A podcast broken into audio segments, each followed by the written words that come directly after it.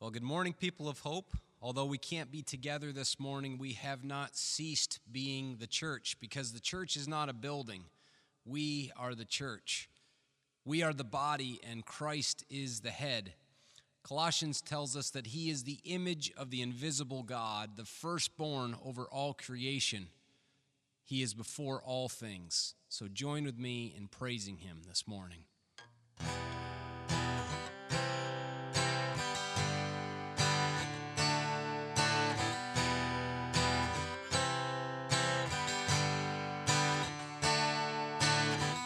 He is before all things.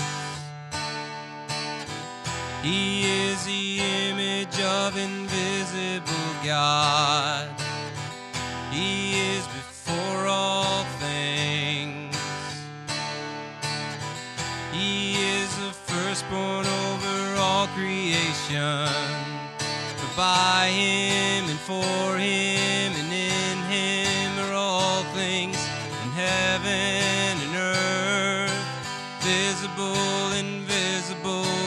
thrones or powers, rulers or authorities, all things were created by him. He is before all things. He is ahead of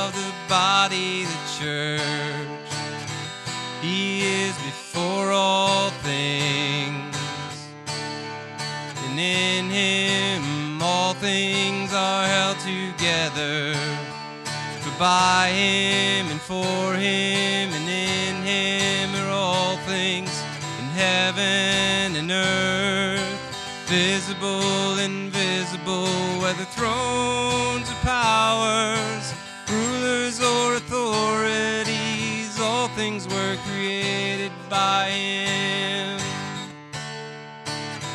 There's nothing that is above him, nothing that surprises him, nothing that is out of his grasp or out of his control.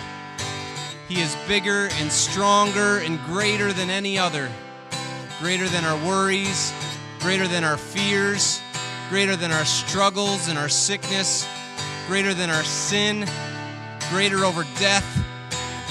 For he is Almighty God, and his name is Jesus.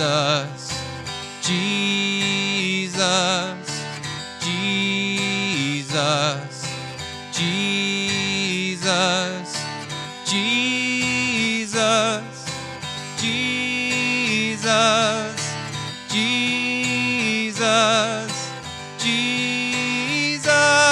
For by him and for him and in him are all things in heaven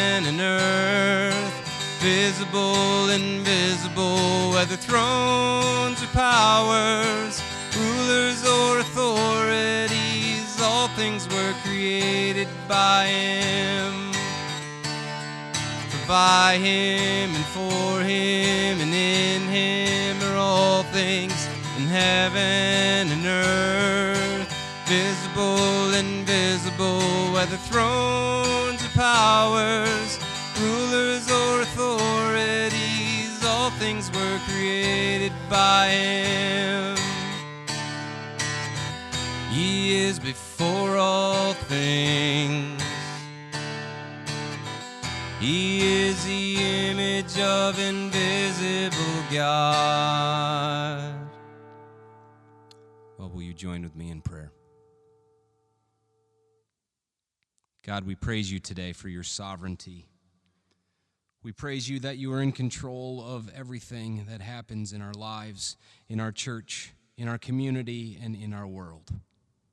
We praise you that you are the great healer and great provider. We pray today that your healing power would be seen in the lives of the many who are struggling with this coronavirus and for many who are fearful of what is going on in our world today. We pray as well that you might powerfully provide for those who are struggling at this time, getting the supplies that they need for their family or financially providing for their family's needs. God, we pray that you would use this time to make yourself known and seen by many in our church, community, and world. We do not fear today because you are our God. You are all powerful, always merciful, and always good. We ask for your continued blessing on the people of our church and on our church as a whole. May we be a light to our community in these dark times. We pray these things in the name of the one who is the image of the invisible God, the firstborn over all creation, the creator of everyone and everything, the head of the body, Jesus, our Savior. Amen. Our scripture reading today is from Hebrews chapter 4, verse 1 through 11. Therefore, while the promise of entering his rest still stands, let us fear lest any of you should seem to have failed to reach it. For good news came to us just as to them, but the message they heard did not benefit them, because they were not united by faith with those who listened. For we who have believed enter that rest, as he has said, As I swore in my wrath, they shall not enter my rest. Although his works were finished from the foundation of the world, for he has somewhere spoken of the seventh day in this way And God rested on the seventh day from all his works. And again in this passage he said, They shall not enter my rest. Since therefore it remains for some to enter it, and those who formerly received the good news failed to enter because of disobedience, again he appoints a certain day, today, saying through David so long afterward, in the words already quoted, Today, if you hear his voice, do not harden your hearts. For if Joshua had given them rest, God would not have spoken of another day later on. So then, there remains a Sabbath rest for the people of God, for whoever has entered God's rest has also rested from his works as God did from his. Let us therefore strive to enter that rest, so that no one may fall by the same sort of disobedience. Amen. Well, as we begin this morning, I'd like to let you know that the sermon outline is online. So if you want to refer to that, please look at it as we go through the sermon today. And as we begin, let me begin with a question Are you tired?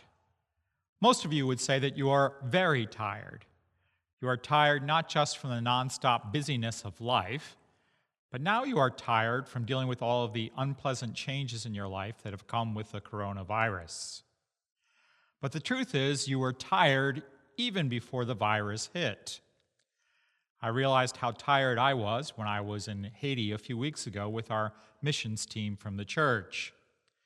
One of the ways that we served the people of Haiti was to bring clean water into Cité Soleil, the poorest slum in the Western Hemisphere located right in the capital city of Port au Prince. There is no running water in Cité Soleil. And so, twice a week, the mission Healing Haiti, the mission that we were partnering with as a church, brought in clean water to this slum in a large truck. The water from the truck was put into people's buckets through a hose, and the people then would bring those buckets home. And that is where our mission team from Hope Baptist Church came in. We would carry those 10 gallon buckets of water with us to people's homes. And after carrying those buckets full of water in 90 degree heat for the whole day, I realized something. I am seriously out of shape. At the end of the day, one of our mission team members said that the rest of the team was going to a, a local pool to cool off and to relax. She asked me if I wanted to go. I told her, I don't want to go to a pool. I want to go to bed. And so that's what I did. I took a nap, and as soon as my head hit the pillow, I was gone. I was so tired. I desperately needed to rest. Some of you are in the same place this morning. You are tired, though, not only physically, you are tired spiritually. You are tired, honestly, of living the Christian life. You're tired of fighting temptation. You're tired of the trials of life here on this earth. You're tired of the rejection that comes with being a Christian. And you'd really like some rest. The promise of Hebrews chapter 4 that we just read is that rest is available and rest is coming for us as Christians. And that rest was not produced by Joshua in the Old Testament. That rest comes only through Jesus. Jesus is a greater Joshua. Jesus gives a greater rest. This morning, I'd like for us to ask and answer some questions about the rest that is described in Hebrews chapter 4. The, question, the first question I'd like to address is what is the rest that God offers to his people? Originally, God's promised rest referred to the promised land in Canaan.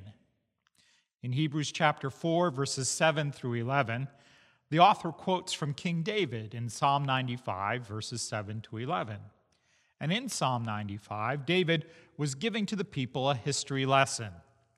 The lesson was from the days of the great Jewish heroes Moses and Joshua. Moses led the people of Israel right up to the edge of the promised land. He led them to the promised land of Canaan after they had been delivered from the land of slavery in Egypt. And then, after Moses died, Joshua led the armies of Israel into the promised land of Canaan. But something happened to many of the people of Israel before they were allowed to enter into Canaan. Verse 7 talks about how many of the Israelites hardened their hearts. They rebelled against God and they did some things that showed that they were not interested in obeying God. So they complained against God. As a result, God judged those rebellious Israelites, and they were not allowed to enter into the good promised land.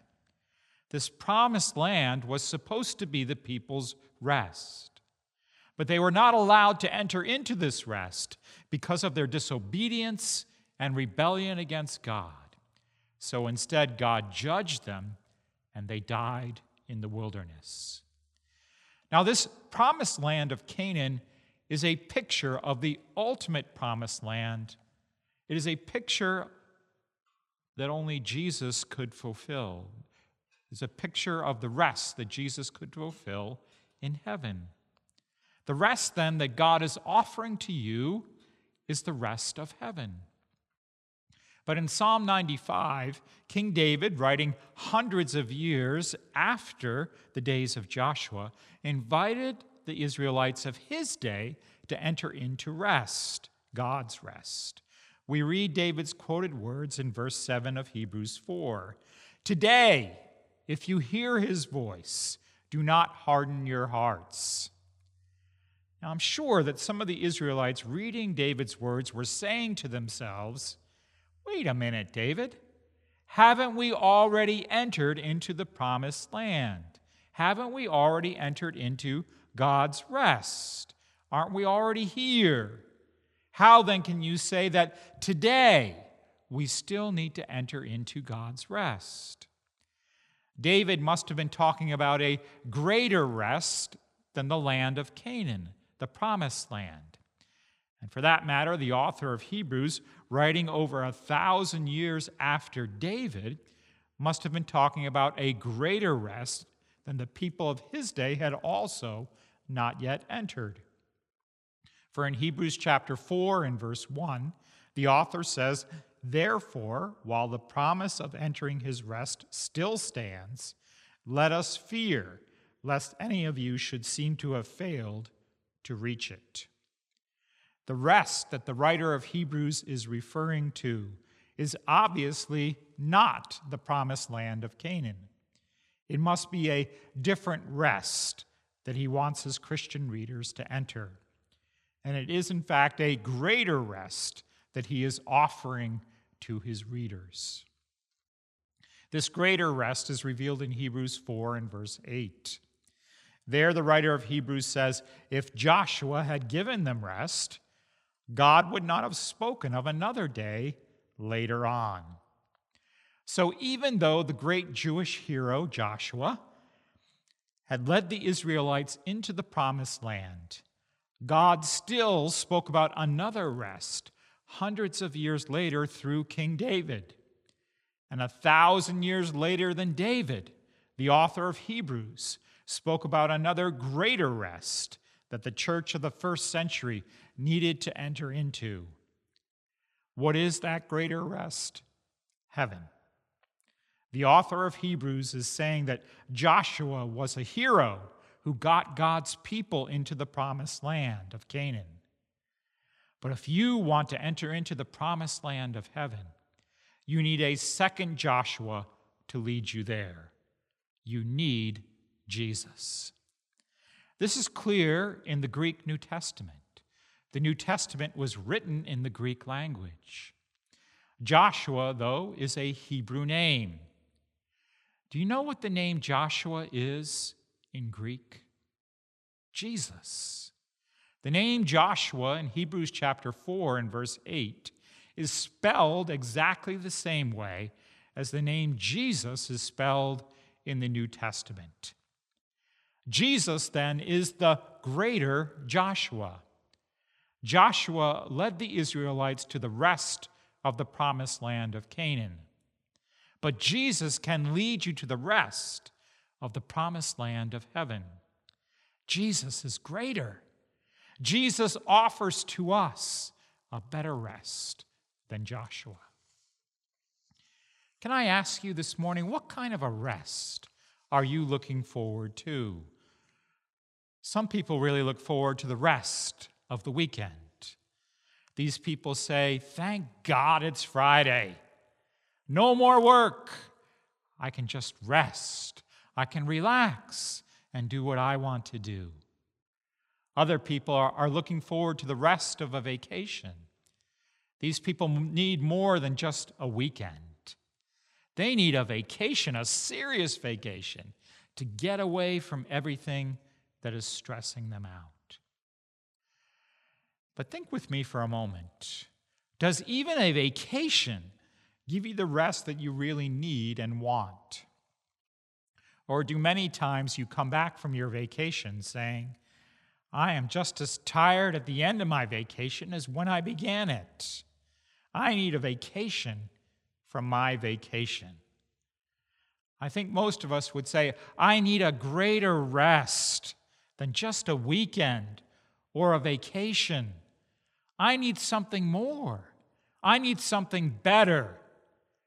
Jesus offers to you today a rest that is greater and better. Jesus offers to you the rest of heaven.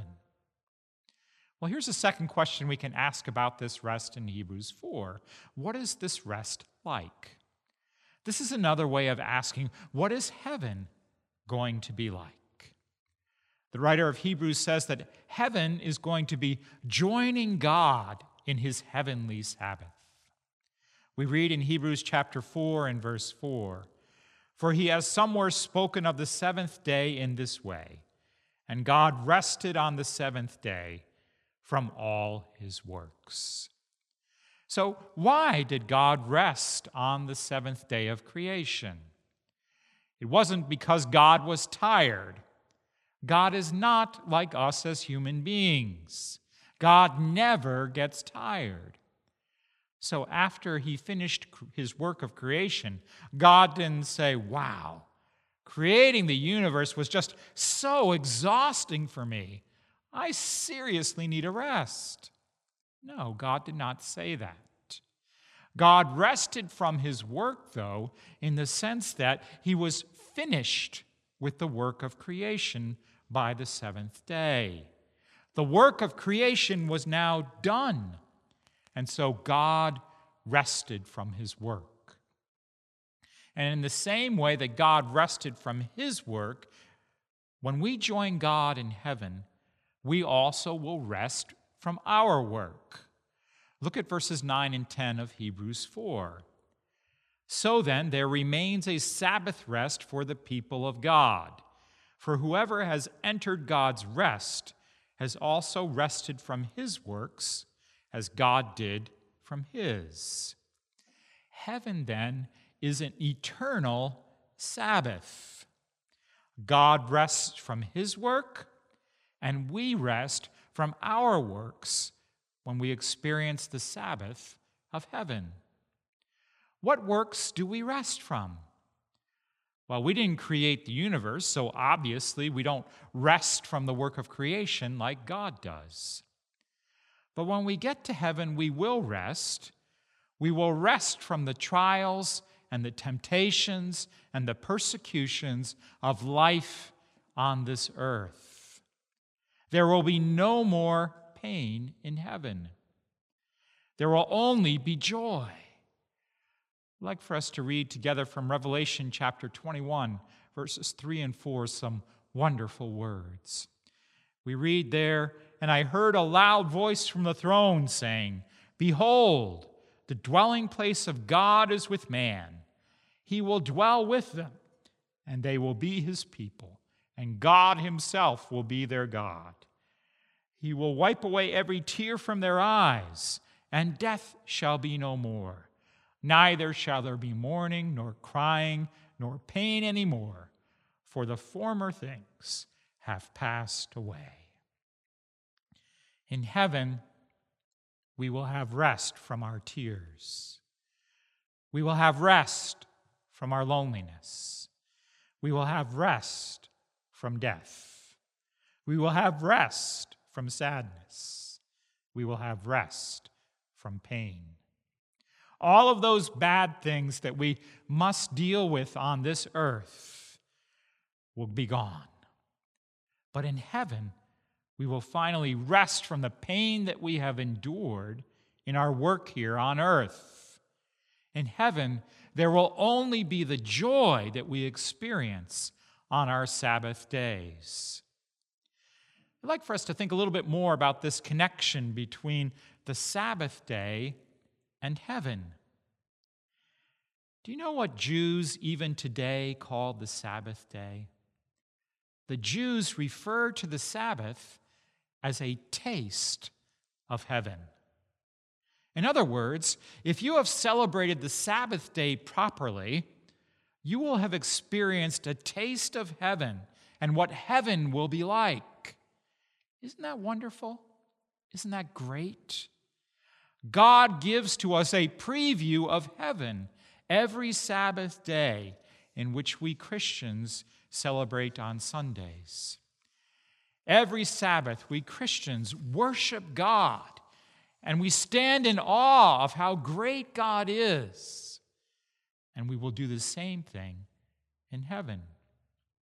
Every Sabbath day, we Christians also express our love to God and our love to our fellow Christians. And we will do the same thing in heaven.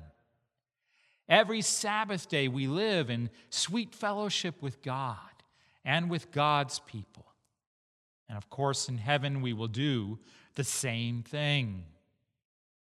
The purpose of the Sabbath day, the reason why God gave to you the gift of Sunday, is to give you as a Christian a taste, just a small taste of what heaven will be like. So, church, what do you say to yourself at the end of your Sundays? What do you say at the end of your Sabbath? Do you say, huh, that was just another day?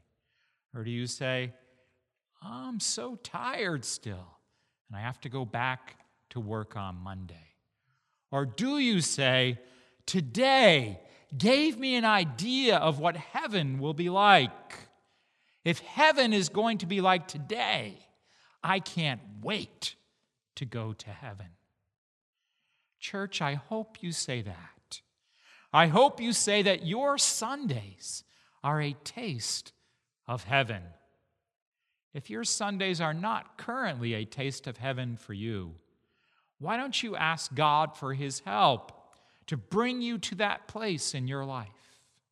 Why don't you pray every Sunday morning, God, show me what heaven is going to be like today? I want to taste heaven today. Would you please give me just a little slice of heaven? This is the Sabbath rest that God wants you to experience. God wants you to experience that rest on Sunday and throughout eternity. Years ago, two men had to clear a field of trees. The contract called for them to be paid by the tree. Well, Bill went to work. He grunted and he sweated, swinging his axe relentlessly to cut down the trees. Ed, on the other hand, seemed to be working about half as fast as Bill. He even took a rest and sat off to the side for a, a few minutes every so often. Well, Bill kept chopping away until every muscle and tendon in his body was screaming. At the end of his day, Bill was terribly sore, but he noticed that Ed was smiling. And what's more, Ed had cut down more trees. And so Bill was confused. He said, How did you outwork me? Ed smiled and he said, Did you notice that I was sharpening my axe while I rested? You see, rest made Ed more profitable than Bill. Rest allowed him to get more accomplished and to live in a good way throughout his day. And when we rest on Sabbath, we are also living in such a way that is more profitable for us. As we rest, we are preparing ourselves for heaven. So, church, stop on the Sabbath. Rest.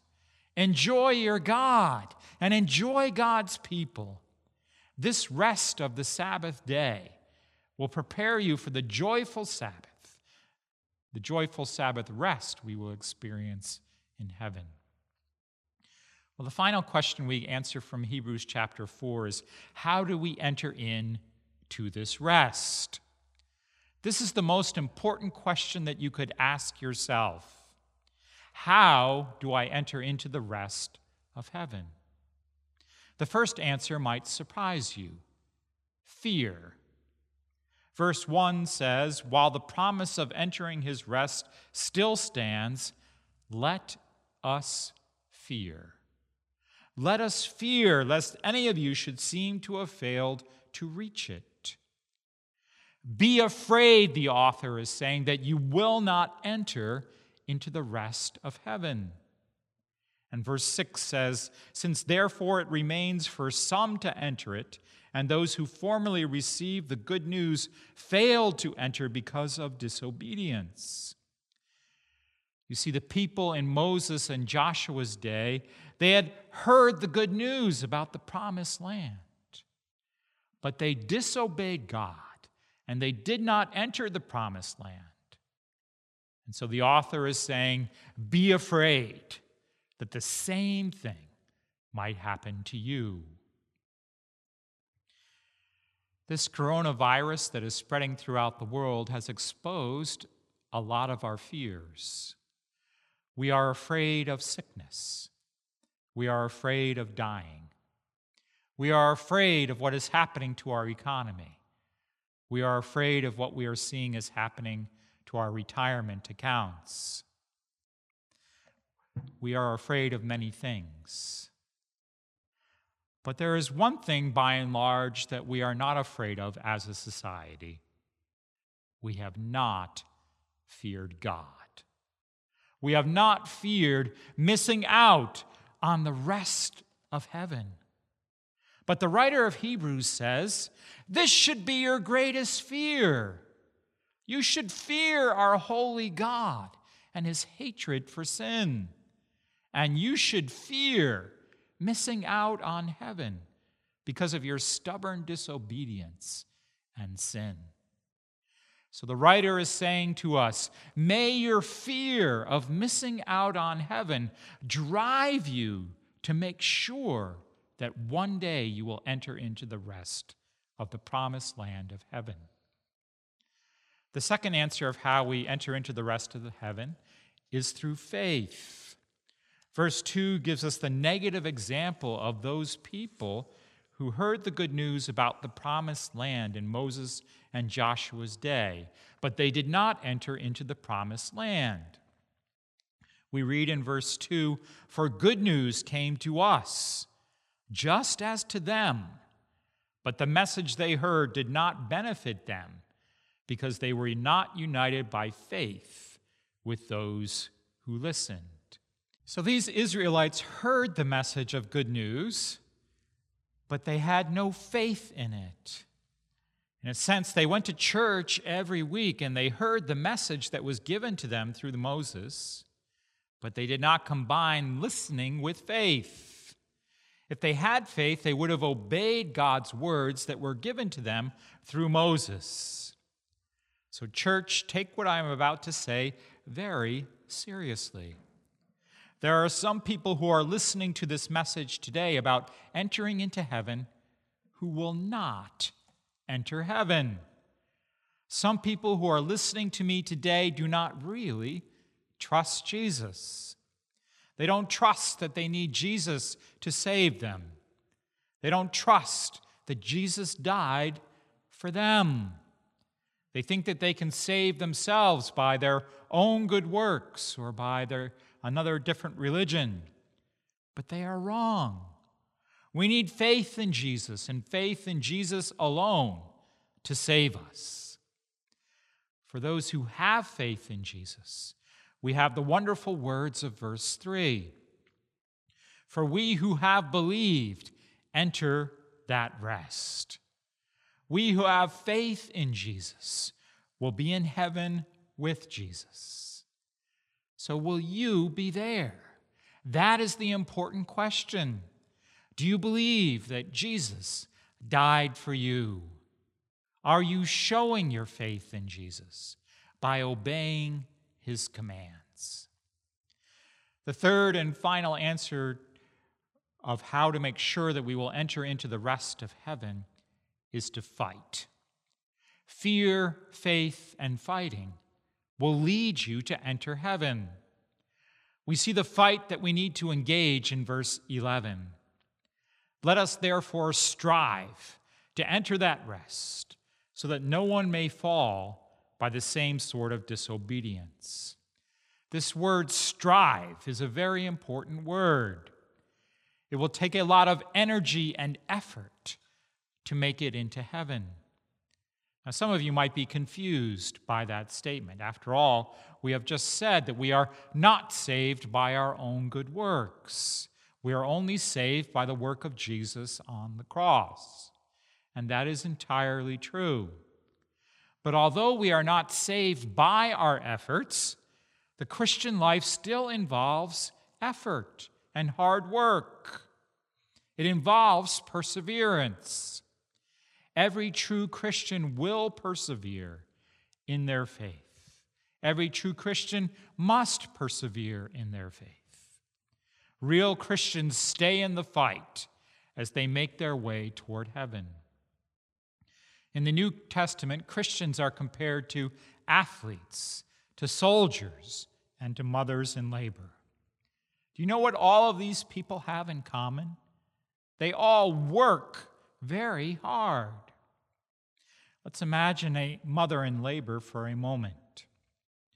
She's about halfway through her labor when in between contractions, she turns to her doctor and she says this I think there's something wrong going on here. This is really hard.